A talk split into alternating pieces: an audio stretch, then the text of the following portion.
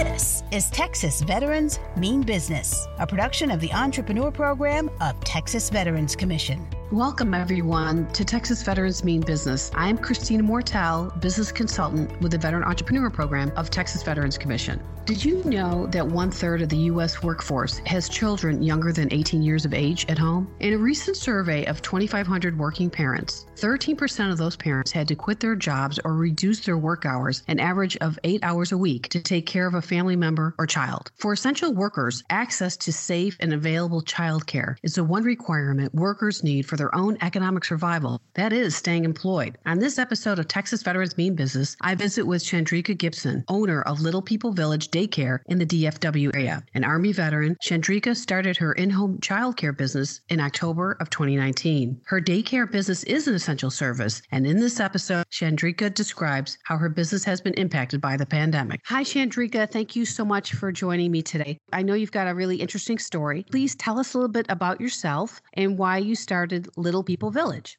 Thank you for having me. I am an Army vet. I was served in the Army for four years. I had to get out because I injured myself in the warehouse. So once I left the military, I started school, got my social work degree. And after that, I started working for the Department of Veteran Affairs. I was processing school enrollments after my contract was up. So I started working at AC, Department of Defense, and then I started working with Texas Health and Human Services and also Children Place. And for some reason, I kept switching jobs because it didn't fit me. I could not stay still. I could not sit down. And one day I told myself I wanted to open up a business, but I didn't know what type of business to open. So it just came to me in a dream to open up a daycare. Even though the process was very long, it was rewarding at the same time. I opened the daycare October 1st, 2019, and that's when I received my first child. And he was the only child all the way up to November, and then I received my second child. And from there, it's just been two kids for the rest of the year and part of this year. In the October, November, how did clients find you? Did you do any advertising? How did they find you and know that you were open for business? Well, first I had my logo created. I had business cards created, posters, flyers, and then I also opened up an ad on Facebook Marketplace. And then I also posted the daycare on my personal Facebook page. So a lot of people started contacting me on Facebook. And also I have an account with care.com that's how a lot of people can find me as well. And also, when I go to different types of events in Dallas or Fort Worth or even Arlington, I would take my business cards with me and I just pass them out. And so that's how a lot of people have been finding me, mostly on Facebook. How many children are you allowed to have in the home daycare situation? Since I am a registered home daycare, I can only have up to 10 kids, but there is a certain ratio that the Texas minimum standards allow. Say, for instance, if I decide to have two infants, I can only have two toddlers and four school age kids. Or if I decide to have four infants, then it's two toddlers and two school age. So they have a certain ratio, especially since it's only me running the daycare. Now, if I was a licensed home, I could have up to 13 kids. And then if I want any more kids after 13, up on the application, it's a dollar per kid that I have after the number 13. It sounds like early last year you kicked off the business, you launched it, you got some children right away. Now, that was before COVID. So prior yeah. to March of this year, would you say it was easy to find clients and there was no special rules or anything that you had to put in place? I can honestly say before COVID, it was very slow because I still had the same two kids from October all the way up to March. When COVID happened, the two parents I started with, they were both essential workers. And so one parent was a security guard at GM, and they cut her hours short to the point that her child was only coming twice a week instead of five days a week. And then the other parent, she is a nurse at a clinic. Her supervisor laid off four people, and one of them were her. So the infant wasn't coming until she got her job back three weeks after that. So, since COVID started in March, are parents still leery or what's happening now? Since COVID happened, I've been receiving a whole bunch of emails about childcare. So that actually increased the number of children I have. Starting tomorrow, instead of having two children, it'll be six. Which is interesting because that's exactly the issue that so many parents are having. That when COVID first started, they had to pull their children out of childcare and take care of them at home. And essential workers are still needed to go back to work. I'm glad that you're open to care for those children because it's really, you're performing an essential service. And I was yeah. just reading an article yesterday that said that the impact of the lack of childcare on the economy is really significant. I'll talk a little bit more about that at the end of the interview. But I really want to make note, Shandreca, that you're doing a really important service, number one. And let's talk a little bit about having the six children in your home. Now that even Texas is going back to everyone wearing masks and social distancing, et cetera, what are the challenges that you experience hosting the child care in your home? And how do you keep the areas disinfected and cleaned? I mean, I'm sure those are real issues for you. Even before COVID, before I opened up the daycare, I was always the type to have unlimited supply of disinfectant spray, cleaning supplies, bleach, masks, gloves. So when COVID happened, before the parents come in, I check the parents and the child's temperatures to make sure they are good to come inside. But every night when the daycare closes, I sanitize my TV stand, I spray Lysol on my couch because you know little kids love try to climb up on couches. So I spray the couch. I spray all the toys and the play mats with bleach water, and I wipe it down with a Clorox wipe. And then I use microban on my counters, my light fixtures,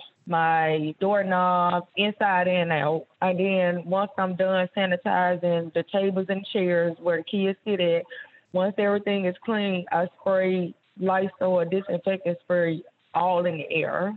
I love cleaning. I love sanitizing everything. COVID really didn't affect the cleaning because that's what I always do. That's an everyday thing for me, especially the floors. The infants are crawling, so I make sure I mop my floor every night with bleach water.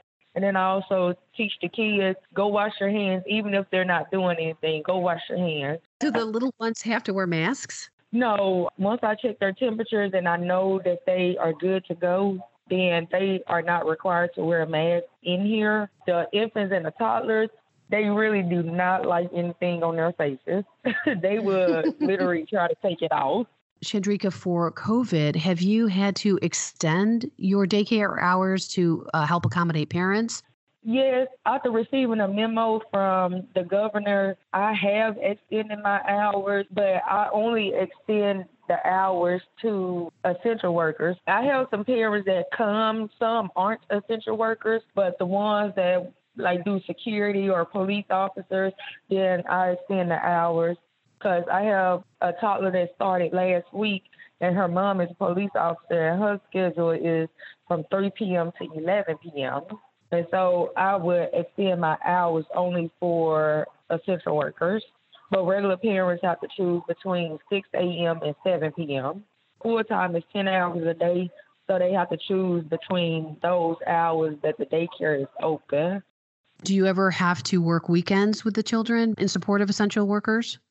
I had to do that one time for one of the infants, but some of the parents that I have, they do work on the weekend, but they're significant other is off on the weekend. So the children, they'll be at home with the other parent. From your COVID experience, what do you think has been the most important lesson you've learned from a business perspective? Did you have to do anything differently to kind of meet these challenges? Yes, I would honestly say, as a social worker and a primary caregiver, I would say the most important thing to me is time even though I'm open from 6 a.m. to 7 p.m., if all of the children come around the same time, like if they come from 8 to 5 or 9 to 6, they'll automatically be leaving around the same time, which would give me enough time to clean up and relax because I learned one thing never to burn myself out. So as a business owner, it's always important set your goals and only do what you can and whatever you can do you have to make sure it works Yes. And I wanted to ask you do you think that you might have to bring on part time help? Is that something that you might look to if you get maybe up to 10 children? Yes, I was actually thinking about putting an application on Indeed for a, PRN. Like, say, for instance, if I have to go to the doctor or run to the grocery store, then mm-hmm. I need someone here. What's a PRN? A PRN is someone that you call only if you need them. Shandreca, based on what you've been doing right now, so you've been in business now well, coming up on a year, what goals do you have in light of the fact that COVID is going to be with us for a while? Has that impacted any of your growth plans, or do you have any goals that you can share with us in the childcare industry? Because it's obviously an essential service. My future goals right now, because I already know COVID is going to be around for a long time, despite the economy being suffering, it actually helped my business. One of my goals is to get up to 10 kids.